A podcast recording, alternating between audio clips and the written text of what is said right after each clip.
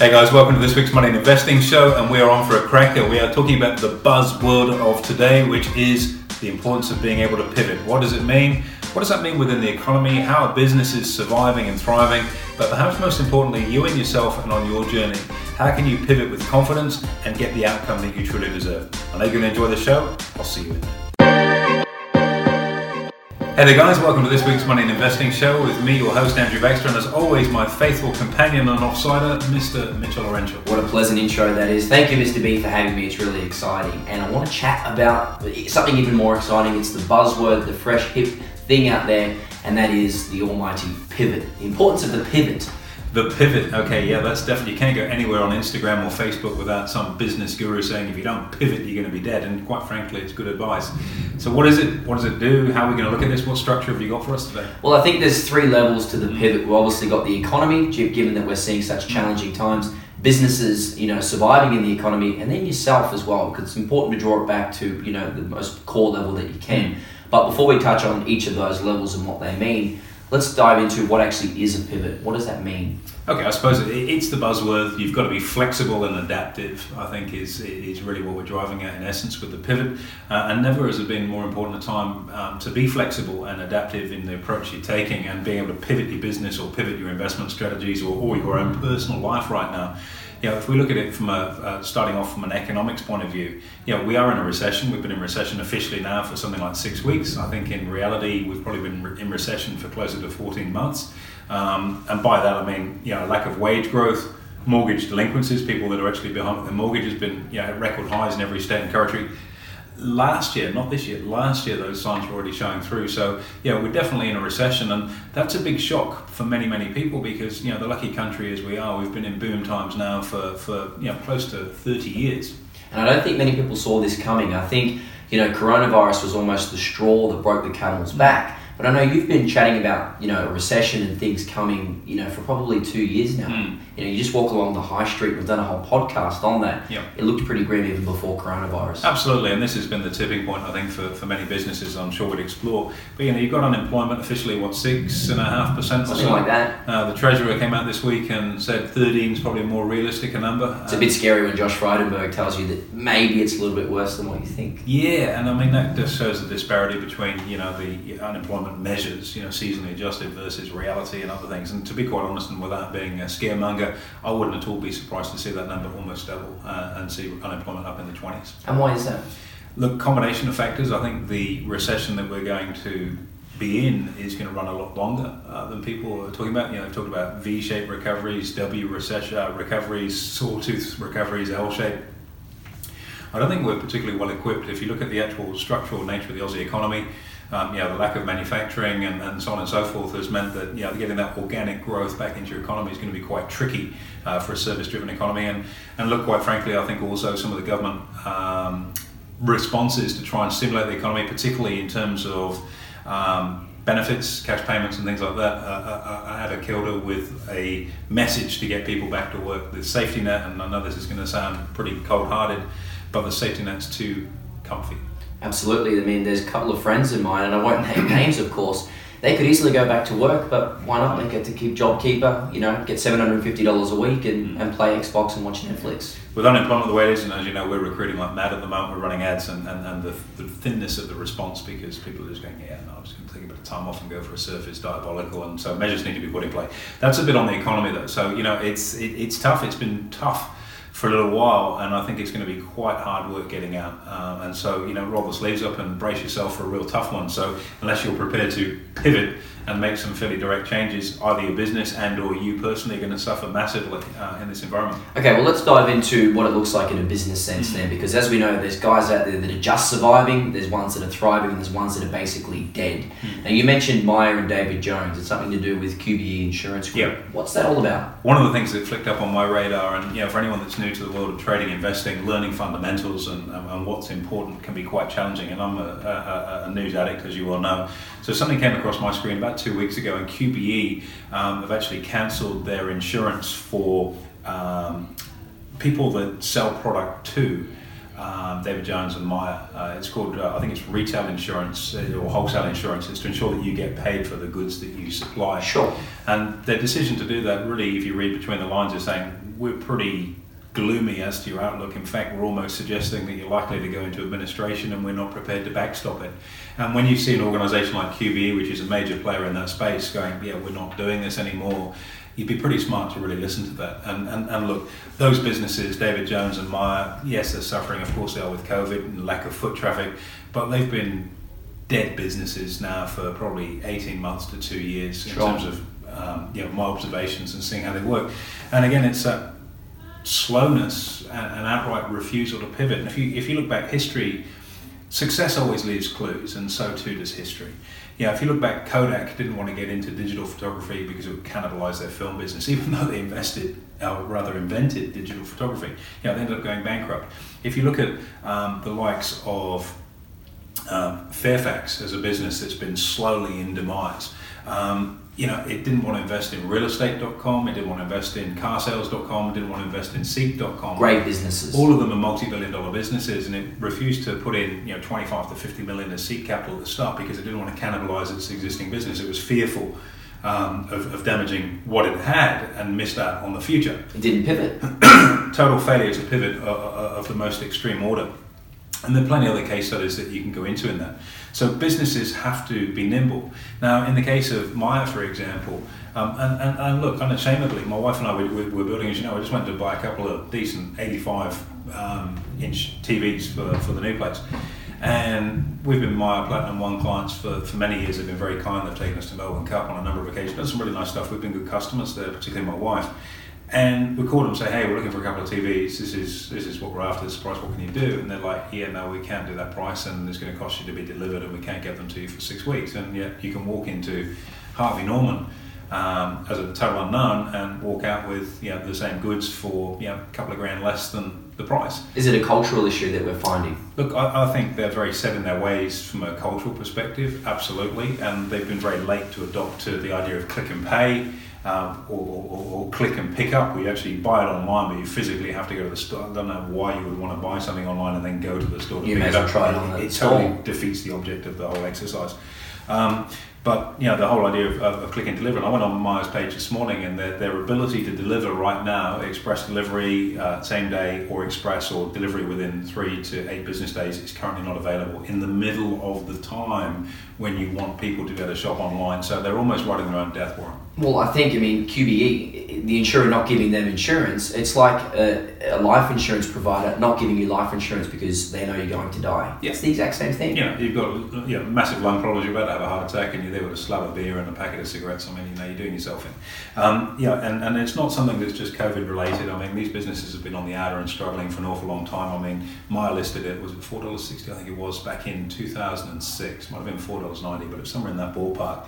Um, back in 2006, it's currently worth 22 cents per share. Rubbish. So you know that's what happens when your business doesn't doesn't pivot and doesn't have an eye on the future. And when it eventually does make an attempt to do that, it's very half-assed, not committed. And the broader issue with these types of businesses is more cultural as well. Sure. Um, you know, if we look at the the rise of the specialty store. Um, you know, Lulu is probably the default we go to on that incredible business. You go to the specialist store, North Face, you get what you want, you have that sort of experience within stores. So that's also really hit the big um, you know, department stores to a way. But it comes down to culture, and it's this culture of excellence. And you know, the real success stories in, in online, COVID hasn't resulted in online shopping becoming great. You know, 20 years ago, 6% of US retail sales were online. 2019, it was 19%. Um, from 2019 to date, which is seven months, it's 26%. So you've seen the 10 years worth of growth in online sales in the US in the last seven months. Phenomenal growth.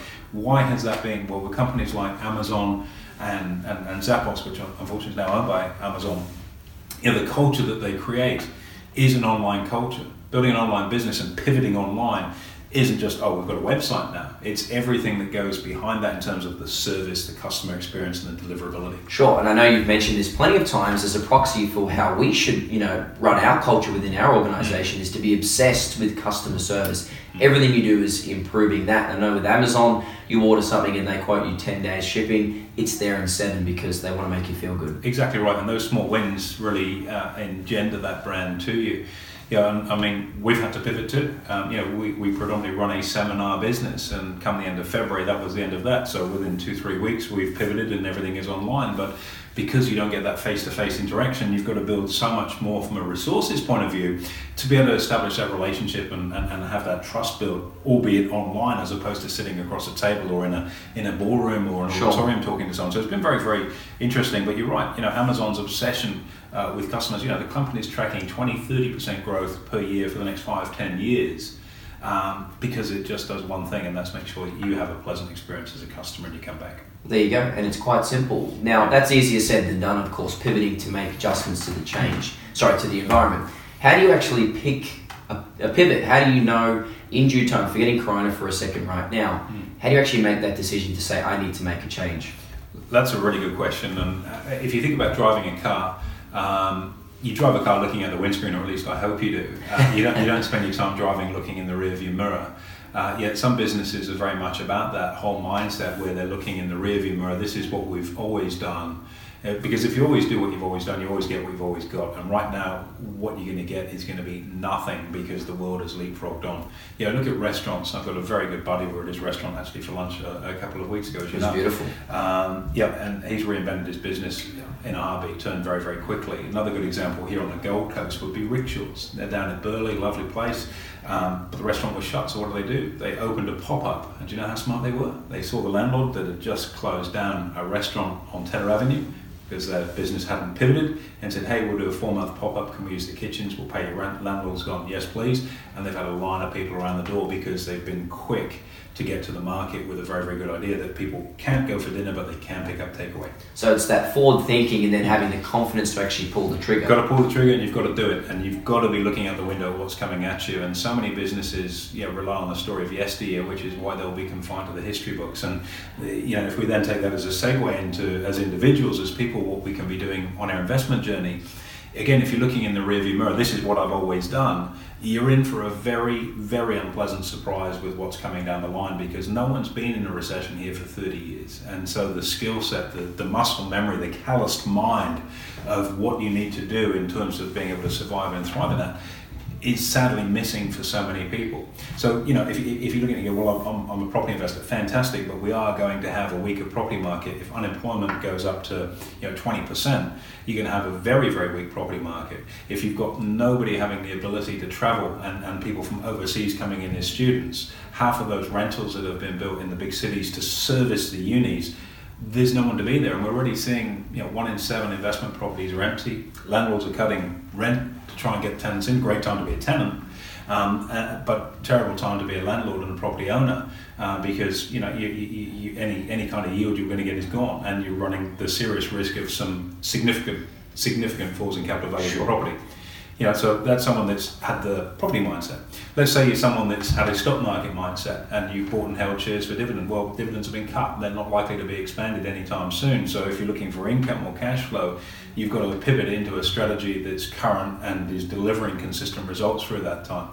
But most importantly, in order to be able to do that, you've got to recognise that the past was great, but things need to change moving forward. You know, you can't rely on a model that worked yesteryear to work in very, very challenging conditions. And that's probably the most confronting thing for people because, you know, this notion of, I'm not going to say being wrong because that's quite confronting, um, but the bruise to the ego that all the work that you've done to set yourself up with XYZ type investments is now not working. It doesn't mean to say you were wrong, and that's very important. It just means that you need to pivot and adjust what you're doing within there.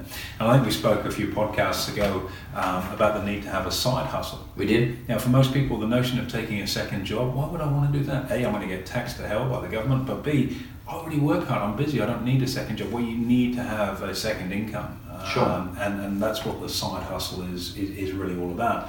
To reduce that dependency on the job, you know, in a weaker economy, and particularly if the employer, let's say you work for Myer or David Jones, you better get your plan B sorted out pretty quick smart because the chances are you're going to be moving from the column of people with a job to the column of people without fairly shortly. That's another thing. I mean, unemployment's already high enough, but job security has faded away massively. How can anyone feel secure in an environment that we're seeing, both in the economy and the businesses that are within it? Look, I, I think it's a very arrogant thing to say to say I'm in control of this. I've got this because there are so many unknowns, and we don't know how long this is going to go on for, how severe it's going to be, what the global ramifications are with China and the US. There's so many variables that are that are sitting out there.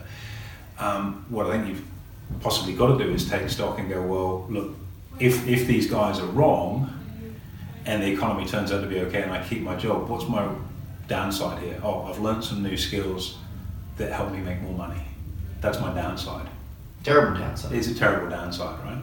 You might have to forego a few episodes of Netflix or Stan in order to do that. So maybe that's the other downside if you wanted to to, to, to measure that. You know, we've got 168 hours a week. How you choose to use them is up to you, uh, but you can do an awful lot in that time if you want to. So, you know, the worst case scenario is what if we're wrong and the economy picks up? Well, you know, another stream of income, happy days. But what if we're right and you go, okay, remember about four or five months ago, those guys, you know, the two idiots who sit in front of the sign and they're always nice to each other, um, you know, and, and, and, and they talked about something about pivoting. Well, maybe we should have a look at that. The problem is it's six months too late. Sure. You know, you dig the well before you need the water, and, and it's so easy right now to to be head down in survival mode that you do forget to look out that front windscreen and see what's coming along the street. Good example last week, you know, at the, the restaurant owner down in Melbourne, you know, it's a terrible conversation. I actually had to listen, it's a terrible conversation to listen to. This is a guy, you know, he- he's got his, his restaurant in Lygon Street, everything's all open, he's just done his food order, he's got his Feeling staff back great. in, feeling great, and then all of a sudden, boom, the door's shut again, and he's got all this food in there, which he's happy to giving away to charity, he's a lovely guy. And he's got the credit card bill coming for ordering that food in probably about 10 days' time. And he's recognized that, okay, this is my core skill, my restaurant, but I can't run the risk of it being my only play. We've got him on board, and let's say in three to six months' time, things turn around and it's back to business as usual in the restaurant. He's going to have more cash flow than he wants he's going to know what to do with because he's got his plan B. Same day, one of our team uh, on our sales floor talking to someone, oh, I'm busy in my business, I don't have time for this. Guess what? If you're in business, you're always going to be busy right? That's not going to change until the day you sell it. And, and what if you're so busy you forget to look out the windscreen and before you know it, you get T-boned by a Mack truck in a, a recession, and all of a sudden you're there going, "Oh, let me learn. That taper, that lead time is gone. It's, it's so important to pivot and pivot now and provision for what's coming. So is the message get started really? As always, it's going to be get started. You know, I think they'll be putting me in the grave and they'll be saying, get started yesterday. And I'll be saying, make sure you got a stop loss. I'm sure it'll be on my epitaph somewhere along the line. But, you know, all of the evidence is pointing to the fact that we need to be jolted out of this comfort zone. And again, you know, we talked about, you know, benefit levels being too high. If you look at the difference between um, job seeker and minimum wage is 200 bucks a week It's not a lot. It's not a lot at all. And you think, well, yeah, no, it's not. The job seeker should be higher. But really, is that the case? Is that an incentive to get people working when, you know, if you go and bust your back for 40 hours and you're getting an extra 200 bucks a week, that's $5 an hour. That's all you get marginally more by working versus staying on job seekers. You may as well stay home. You know, take your tax out of that, it's probably $3.50. So, you know, something's got to be done to incentivize people back in the workforce and do it quickly and to give people hope because, you know, without hope, you know, what a sad world that we live in. And people deserve self-esteem of having a job. You don't deserve anything in life, but you deserve the level of self-esteem and have the opportunity to have a job. But you've got to get off your backside and do it. You deserve to have an opportunity for a brighter future. Get off your backside and provision yourself by pivoting now and going pivot, pivot. What a waste of pivot now. Build a side hustle, get that income flowing, and it doesn't matter what that side hustle is. Whether it's what we do in terms of the stock market, which makes a lot of sense given the amount of money we're helping our clients make now, not in a year's time, but now whether it be an Amazon business, whether it be some other online type business, do something. What's the worst case scenario? It works and you make more money. Yeah, if you don't do anything and you just sit there, you run the risk of being the David Jones or the Myer where the insurer is going to pull the rug on you and say, we've got zero confidence that your, your business is going to be around in six months' time. So we'll sit on the sideline and watch. Now, what a terrible message that is to any stakeholders in either Myer or David Jones when they see that their insurer is going, yeah, we don't think you're going to make the count, you're out of it. And that's the risk that these businesses run, and it's not because of COVID, it's because way back when they made a decision that we're going to stick in department stores and we're not going to move with the times. Just like Fairfax when it stumped its nose at investing in real estate or car sales or Seek. No, we're going to keep with printed media because everybody loves reading a newspaper. And just like Kodak when they refused to get into digital photography, even though they invented it, because it might affect their film business. they're gone. It's ludicrous, and you're absolutely right. Who picks up a newspaper these days, right? Look, I think there's a lot of good advice in there, Andrew, and it just stresses the importance of what's going on broader in the economy within businesses. You have to make changes within yourself so that it doesn't get the better of you because it's tough out there, and you have to have you know something to be able to back yourself up. And, and, and it's, uh, it's a whole belief system. We talked about Amazon and its obsession over customer satisfaction and quick delivery and so on. And, and equally, just if, if you're in business and you go online, you can't just be in business but online. The whole DNA, the thought process needs to change, which is the learning curve that we've been through over the last four months very successfully. I might add, you know, the team have worked very, very hard to really engage our clients in a totally different way. So there's a mindset shift. It's not just the physical or online now. It's a whole mindset shift culture. about how do we do business in this space to make it easy for people.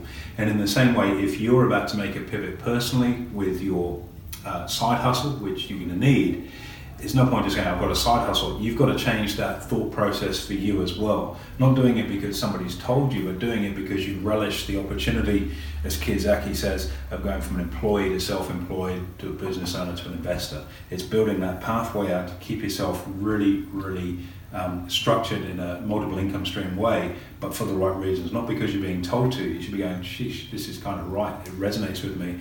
We're looking out the windscreen. Who do I have to become? what development do I need to do as a person to be able to succeed as someone with a side hustle? Because there's a big shift between being an employee and doing stuff out on your own as well. And that's not to say to give up your job to do it.